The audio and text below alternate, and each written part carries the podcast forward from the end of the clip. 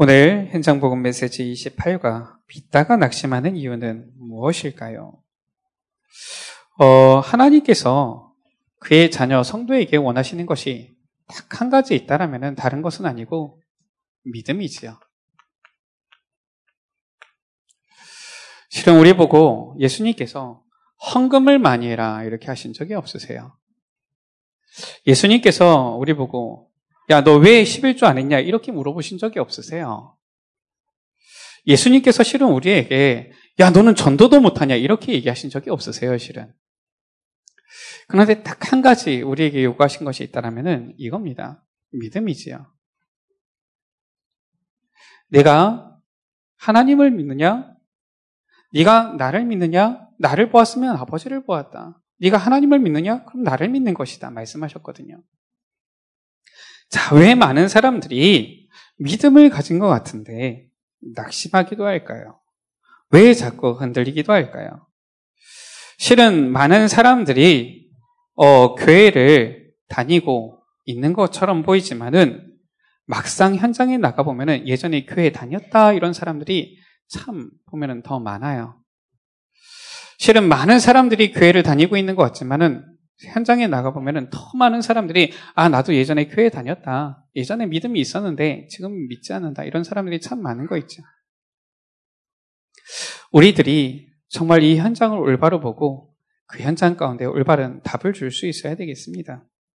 그래서 실은 어, 저는 이 단어를 굉장히 참 좋아해요. 이런 단어거든요. 어, 무엇이냐면은 우리가 실은 신앙생활 하면서 한 처음에 이렇게 예수 믿으면 너무 감사하고 행복하고 이런데 시간이 지나면은 자꾸 이제 이 부분이 변하죠. 이제 익숙해지고요. 타성해졌게 되어지고요. 그러다 보면 어느 순간부터는 실은 많은 것을 놓치게 되어지는 겁니다. 실은 처음에 구원받고 나선 너무 행복하다 했던 이 사람이 나중에 시간이 지나면서는 교회가 왜 이러냐, 사람들이 왜 이러냐 이렇게 시험 들기도 하고요. 참 보면 안타까울 때가 많죠. 뭐 저는 이제 교육자로서 또 우리 오늘 교육자들 하나님께 찬양을 드렸는데 어, 교육자로서 어떤 초심을 가져야 될까? 뭐 우리 모든 교육자분들께서 정말 하나님 앞에서 서서 아마 나아가시겠죠. 저는 실은 강단에 올라올 때마다 딱 이 두 가지를 항상 생각을 합니다. 이것은 제가 처음에 전도사가 되어서 처음에 맡은 그 사역을 시작할 때부터 지금까지 늘 생각하는 거예요. 뭐냐? 항상 생각하는 것이, 아, 이 강단이 나에게 있어서 마지막 강단일 수 있다. 왜냐하면 우리의 인생을 실은 알 수가 없잖아요. 우리가 내일 어떻게 될지, 그 다음날 어떻게 될지 도무지 알 수 없거든요. 젊다고 해서 우리의 인생이 많이 남은 것이 아니고요. 나이가 많다고 해서 뭐 당장 없어지는 것도 아니고요. 그러면서 생각을 합니다. 아, 이 강단이 나에게 있어서 마지막 강단일 수 있다. 그리고 또 한 가지 꼭 생각하는 게 있어요. 무엇을 생각하냐면은 이 자리에 정말로 이 자리, 하나님께 예배하는 이 자리인데 처음 오는 사람이 있을 수 있다.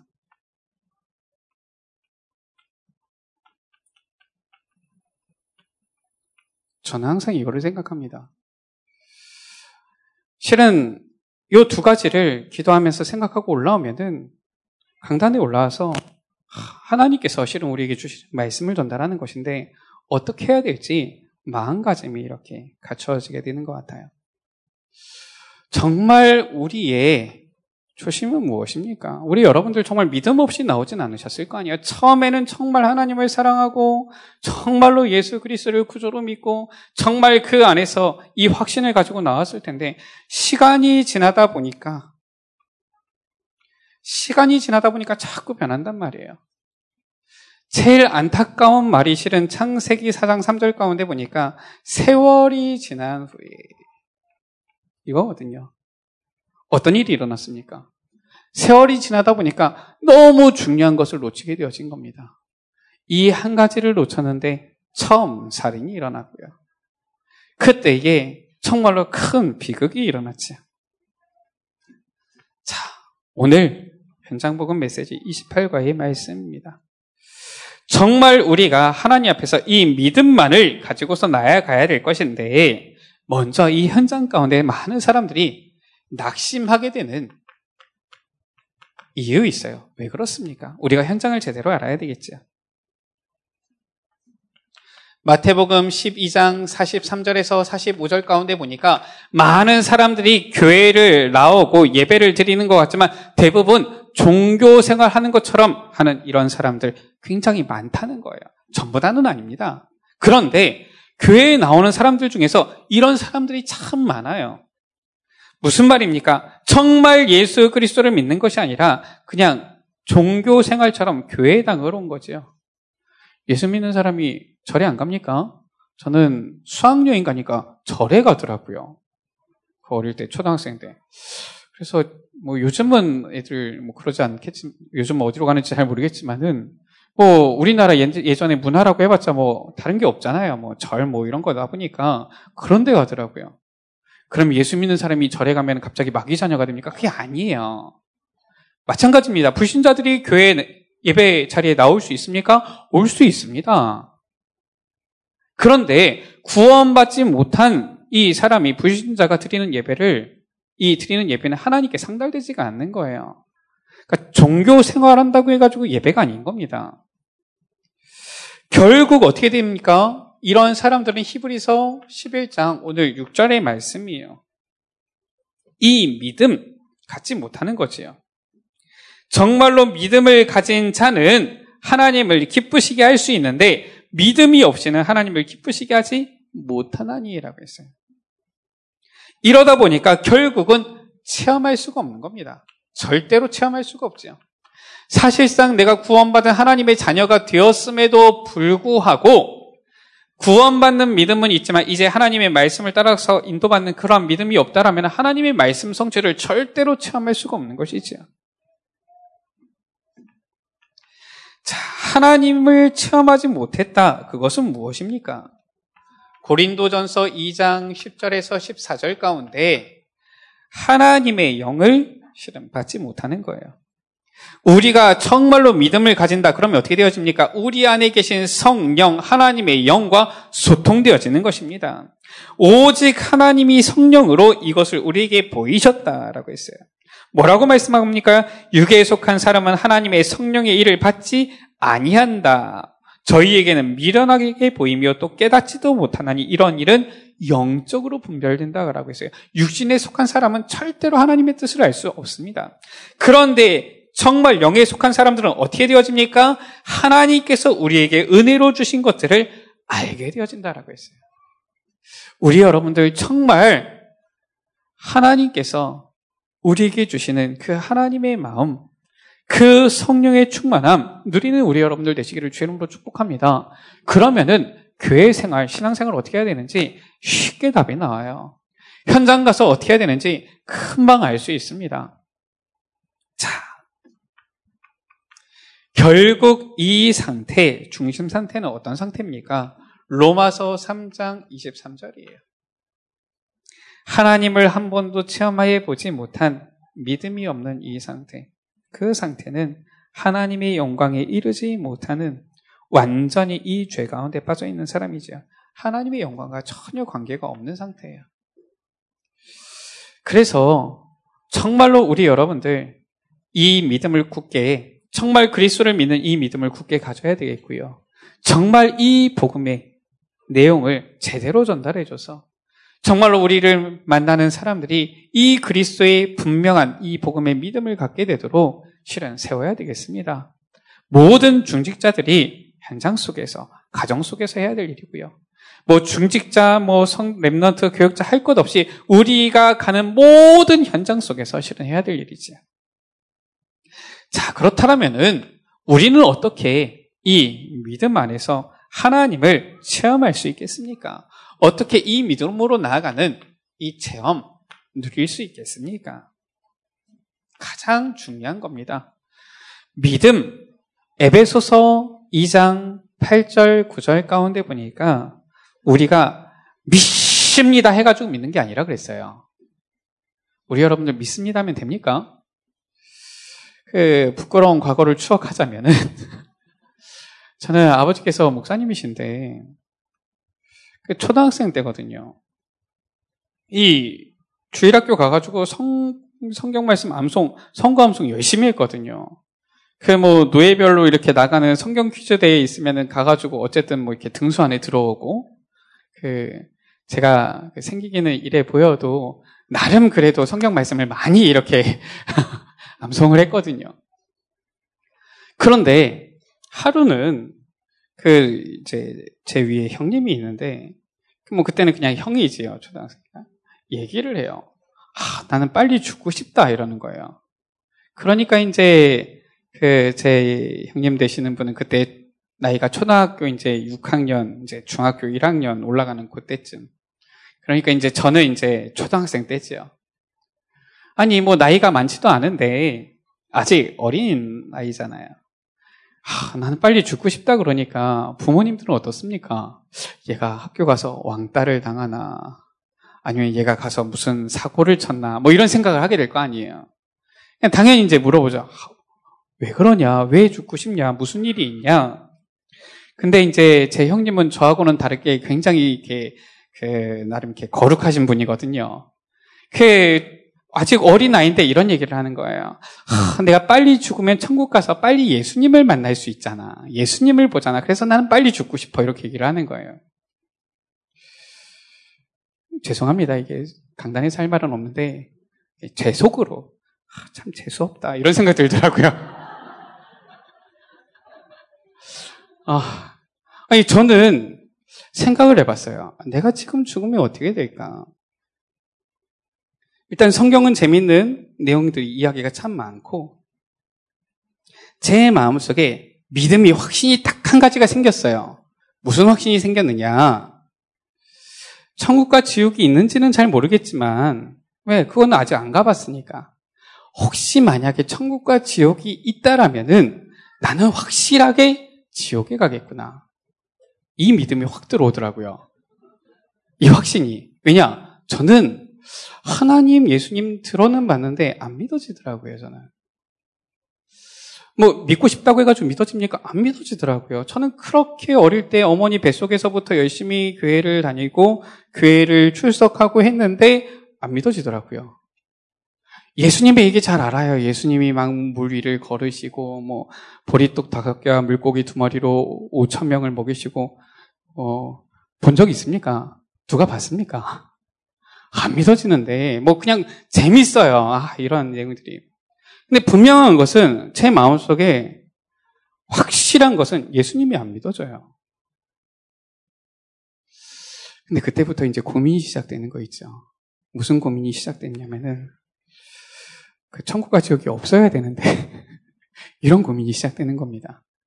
혹시 있으면 어떻게 하지? 혹시 있으면 어떻게 될까? 아, 혹시 있으면은 내가 오래 살아야 되겠다 이 생각이 들더라고요. 왜냐 그래야지 언제 믿을 수 있는 기회가 생길 것 아닙니까? 그래서 아, 나는 빨리 죽으면 안 되겠다 이런 마음이 딱 들었어요. 뭐 제 형은 워낙 거룩하셔서 빨리 죽고 싶다 그랬지만 아직 안 지금 안 죽으셨는데 저는 아, 오래오래 살아야 되겠다. 그래야지 어느 날 내가 혹시 믿을 수 있지 않을까. 감사하게도 하나님께서 은혜를 주셔서 믿음을 주셔서 이 복음이 믿어지는 그러한 선물을 받게 되어졌는데 에베소서 2장 8절 9절 가운데 하나님께서 주신 그 은혜로 말미암아 그 은혜로 말미암은 믿음으로써 우리가 구원함을 받았다라고 말씀을 하고 있어요. 자, 그래서 너무 중요한 겁니다. 무엇이냐면은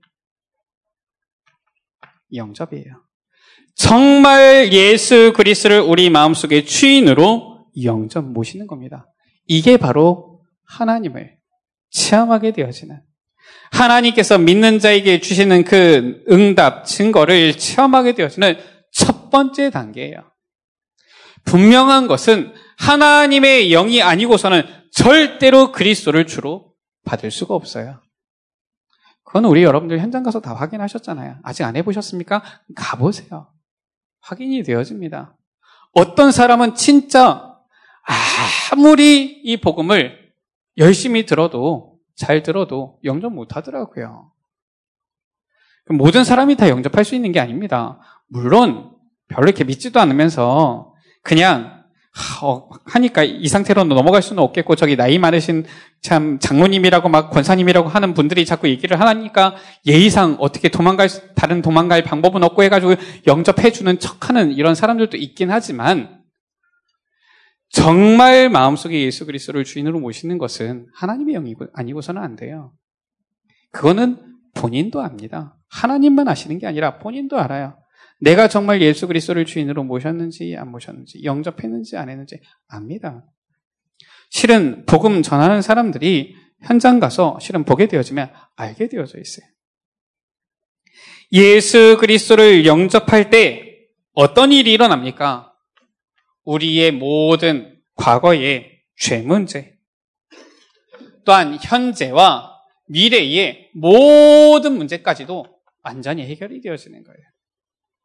예수 그리스도를 영접할 때 어떻게 되어집니까? 그리스도 예수의 날까지다 라고 했어요. 그리스도 예수의 날까지 우리를 주님께서 인도해 가시고 완성시켜 가시는 겁니다. 우리의 모든 것들이 해결되어지는 거예요. 모든 죄와 저주와 지옥의 문제 완전히 해방되어지는 것이죠. 그것이 바로 영접이에요. 자, 어떻게 우리가 정말로 하나님의 그 능력 체험합니까? 어떻게 이 믿음 안에서 오는 증거 체험할 수 있겠습니까?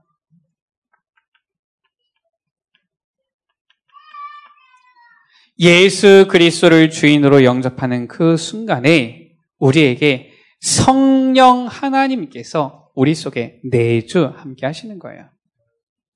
눈에 보이지 않습니다. 영적인 이 부분은 실은 눈에 보이지 않아요. 그러다 보니까 사람들이 그런 게 어딨냐, 천사가 어딨냐, 귀신이 어딨냐, 이런 쓸데없는 얘기를 하는 것이지요. 성경은 분명히 말씀하고 있습니다. 영의 세계에 대해서 말씀하고 있어요. 예수 그리스도를 주인으로 영접할 때 우리 안에는 하나님의 거룩하신 영이신 성령께서 우리 안에 함께 하시는 거예요. 자, 갈라디아서 2장 20절에 그리스도를 우리 안에 주인으로 영접하고 우리 안에 성령께서 계실 때 이때부터 이제는 시작되어지는 것이죠. 무엇이 시작되어집니까? 자기 부정이 시작되어지는 겁니다. 바울은 고백했지요. 내가 그리스도와 함께 십자가에 못 박혔다. 그런즉 이제는 내가 사는 것이 아니라 오직 내 안에 누가 그리스도께서 사시는 것이라라고 했어요. 이미 우리는 그리스도와 함께 십자가에 못 박혔는데 자꾸 내가 살아나니까 실은 문제가 해결이 안 되는 겁니다. 자기를 부정하고 그리스도께서 내 안에 사신 것입니다. 고백할 때에 그때부터 그리스도께서 우리 안에 주가 되사 우리의 모든 삶을 인도해 가시게 되어서 있어요. 그것을 가리켜서 성령 인도라고 합니다. 요한복음 14장 26절에서 27절에 우리의 생각, 우리의 주장이 아니라 성령께서 가르치시고 생각나게 해주시겠다라고 말씀하고 있죠. 성령께서 우리를 인도해 가실 때에 반드시 나타나는 것입니다. 성령의 인도함을 따라갈 때 우리 가운데 무엇이 성령의 충만함이 임하게 되어져 있어요. 사도행전 2장 1절에서 13절 가운데 보니까 초대교회의 마가다락방에 모인 이 사람들에게 성령 충만이 임하는데 어떻게 되어집니까? 오순절 날이 이미 이름에 이 성령 충만이 임하니까 이 사람들이 즉시로 나가서 이제는 담대하게 복음을 전하기 시작하는데 확신이 생기는 거예요. 두려움이 사라지는 겁니다. 정말로 그곳 가운데 필요한 이 복음을 전할 지혜가 생기는 거예요. 하나님께서 이 모든 것들을 다 주시는 것이 정말 우리 여러분들 이 성령의 충만한 이 은혜를 누리게 되시기를 주의 이름으로 축복합니다. 학업하는 우리 랩런트들 지혜가 필요합니까? 성령 충만 받으면 돼요. 사업하는데 사업이 어렵습니까? 성령 충만 받으면 됩니다. 그러면 지혜가 생기는 거예요. 하나님께서 우리에게 성령 충만 보시면 주시면은 사람 보는 지혜도 생기는 것입니다. 실은 우리의 삶 가운데 굉장히 중요한 것이 실은 만남의 축복이잖아요. 누구를 만나느냐에 따라서 실은 어떤 응답이 오느냐, 어떤 문제가 오느냐 결정이 되어지는데 정말로 하나님께서 우리에게 성령 충만 주시면은 정말로 올바른 사람을 볼 수 있는 지혜도 생기고요. 이 사건을 볼 수 있는 지혜도 생기고요. 너무 중요한 것, 전도하는 지혜도 생기게 되어지는 거죠. 그래서 성경은 말씀하고 있습니다. 다른 방법, 방법이라고 한다면 딱 하나밖에 없는 겁니다. 다른 방법은 없어요. 오직 성령이 너에게 마시면. 이게 방법입니다. 구원받은 하나님의 자녀에게 무슨 다른 공식이 있습니까? 없어요. 오직 성령이 너에게 마시면. 그럼 다 해결되어지는 겁니다. 성령 충만이 우리에게 임하게 되어지면은 이제는 어떻게 되어집니까?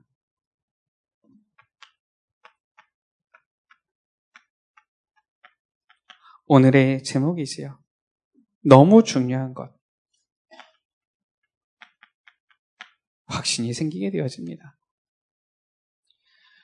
사도행전 1장 14절 가운데 두려움 가운데 모였던 이 초대교회 마가다락방에 이 성도들이 성령 충만 임하고 나니까 사도행전 2장 가운데에 완전히 확신을 가진 전도자들이 되어졌어요. 하나님께서 주시는 능력이 생기는 거 있죠.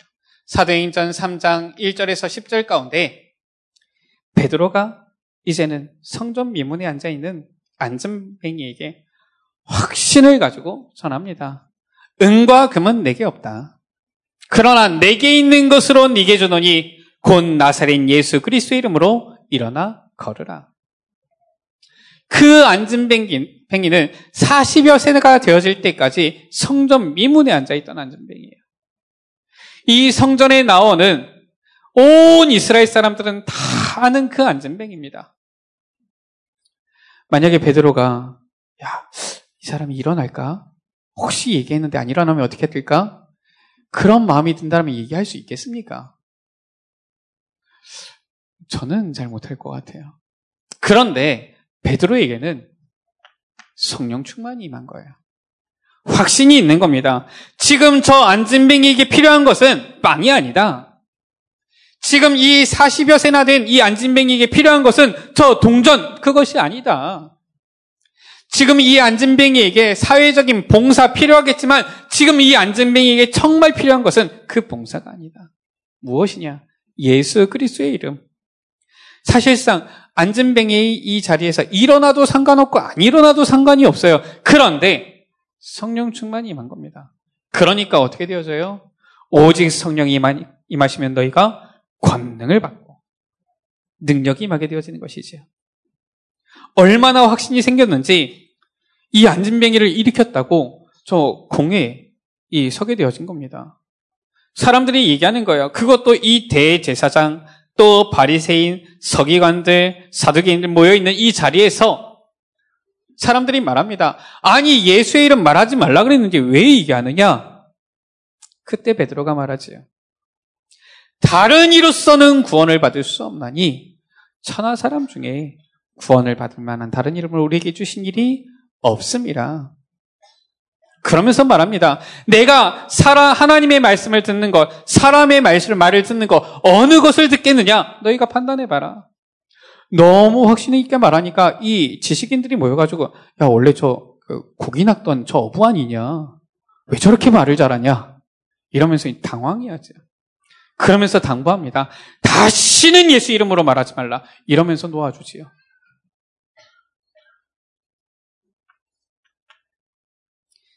성령 충만 임하니까 하려고 한 것도 아닌데 증인이 되어지는 거예요. 아무도 막을 수 없는 증인이 되어지는 겁니다. 그러니까 어떻게 되어집니까? 모든 두려움이 사라지는 거예요. 저 지식인들, 저 권력 가진 사람들, 저 정치인들 두렵지 않습니다. 그리고 이 세상 가운데 핍박하는 사람들 두렵지 않아요. 어떻게 되어집니까? 오히려 성령 충만 이만하게 되어지니까 이제는 이 세상을 멀리하는 것이 아니라 세상을 초월하게 되어지죠. 사도행전 4장 32절 가운데 보니까 어떻게 되어집니까? 자기의 소유를 다 내오면서도 자기 것이라 주장하는 사람이 없어요. 정말 우리 참사랑 모든 가족들이 성령 충만하게 되시기를 주의 이름으로 축복합니다. 이런 상태가 되어지는데 문제가 있겠습니까? 아무것도 문제 되어지지 않는 거예요. 가난한 사람 없어지는 겁니다. 어떻게 되어집니까? 모든 사람이 복음 속에서 하나가 되어지는 것이지요. 이 정도 되어지니까 막을 수가 없는 거예요. 그러니까 이때부터 본격적으로 하나님께서 문을 여시죠. 어떤 문을 여십니까? 이제는 사명자들이 일어나기 시작하는데 사도행전 6장 가운데 보니까 이제는 중직자들이 일어납니다.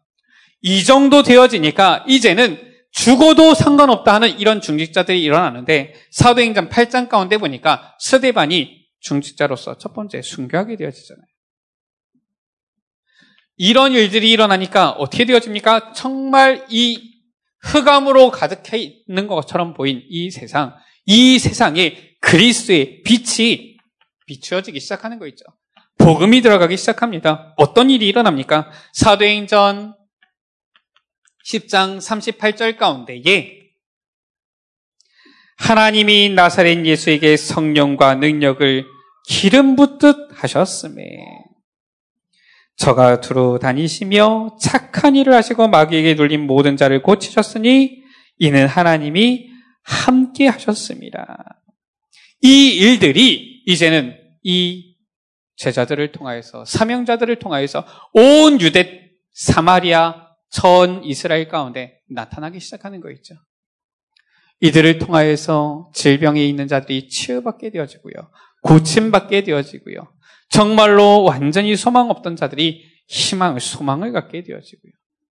빛을 찾게 되어지는 것이죠. 우리가 알고 있는 사도행전의 내용이지요. 사도행전 11장부터 28장까지 이제는 선교의 문이 열리는 것입니다.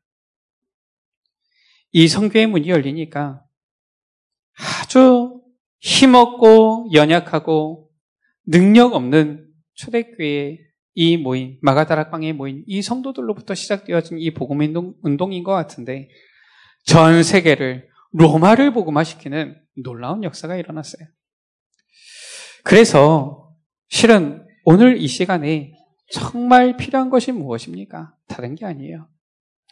우리 안에 그리스도를 주인으로 영접하고 그리스도가 우리의 인생의 참 주인이 되어지는 그때 우리의 삶은 정말 하나님께서 기뻐하시고 원하시는 그 성령 인도받는 그 삶으로 주님께서는 우리를 이끌어 가실 것이 분명합니다. 우리 모든 참사랑 가족들이 정말 이 성령 충만 누리게 되시기를 주의 이름으로 축복합니다. 흔들릴 이유도 없어요. 낙심할 이유도 없습니다. 절대로 좌절할 이유도 없어요. 제가 remnant 이렇게 사역을 하면서 느낀 것이 있었어요. 무엇을 느꼈냐면은, 어, 우리 이제 remnant들이 그 걸어오다 보면은 뭐 이렇게 오나 저렇게 오나 다 remnant의 여정이잖아요. 뭐 실은 어, 복음은 유일하고 진리는 하나밖에 없지만 실은 인생의 모양은 다 가지각색이거든요. 어떤 사람들은 큰 문제 속에서 이 복음을 듣고 깨닫고 돌아오기도 하고 어떤 사람은 순탄하게 이 복음을 듣고 그냥 평안하게 오기도 하는데 랩런트 운동을 하다 보니까 사역을 하다 보니까 이런 마음이 들어요. 아, 우리 랩런트들이 정말 가능하면은 이 복음 안에서 영적 문제 이런 거 잘 모를 수 있지만 본인이 겪지 않고 세계복음화 가운데 나아가는 그런 랩너트로 자랐으면 좋겠다 이런 마음이 들어요. 왜냐하면은 현장에서 보니까 아, 이 영적 문제가 한 번 왔다. 그럼 심각한 거 있죠. 한 번은 어, 예전에 있던 교회에서 한 제가 사역하고 있는 중고등 학생이 이제 금요기도의 시간에 잠깐 이제 목사님이 포럼을 해라 해서 나왔는데 이 랩런트의 첫 마디가 저에게는 큰 문제가 왔으면 좋겠어요. 우리 여러분들 큰 문제 왔으면 좋겠습니까? 다들 그냥 평안하기를 원하시잖아요. 그, 이 랩런트의 포럼이 뭐냐? 큰 문제가 와도 나는 하나님의 자녀 랩런트기 때문에 큰 문제가 오면은 내가 증거를, 응답을 받을 거 아니냐. 그러니까 나는 큰 문제가 왔으면 좋겠어요. 할렐루야. 물론 문제가 크게 와도 우리 여러분들은 상관은 없습니다. 하나님 자녀니까. 그 문제가 응답이 되어질 것이니까요. 그런데 제가 이렇게 보니까 한 번 이 영적 문제 세 개 이렇게 오면은 보니까 한 10년 아니면 20년 확 날아가더라고요. 날아간다는 것이 그냥 갑자기 뭐 이렇게, 이렇게 사라진다 이게 아니라 한 10년, 20년 헤매다가 나중에 뒤늦게 아, 정말 복음이구나 이러더라고요. 저는 우리 랩런트들이 그러지 않았으면 좋겠어요. 정말 처음부터 이 믿음 확신을 가지고 나갔으면 좋겠어요. 왜냐? 우리에게 주어진 시간 얼마나 주어져 있는지 모르거든요. 하나님께서 우리에게 정말로 이 세계복마의 귀한 사명을 주셨는데 우리는 이 주어진 시간들 낭비할 이유가 없거든요. 그래서 나는 저는 생각하기를 우리 랩런트들은 낙심할 시간 없다. 넘어질 시간도 없다. 좌절할 시간도 없다. 오직 세계복음화를 위하여서 그 마음을 품었어요.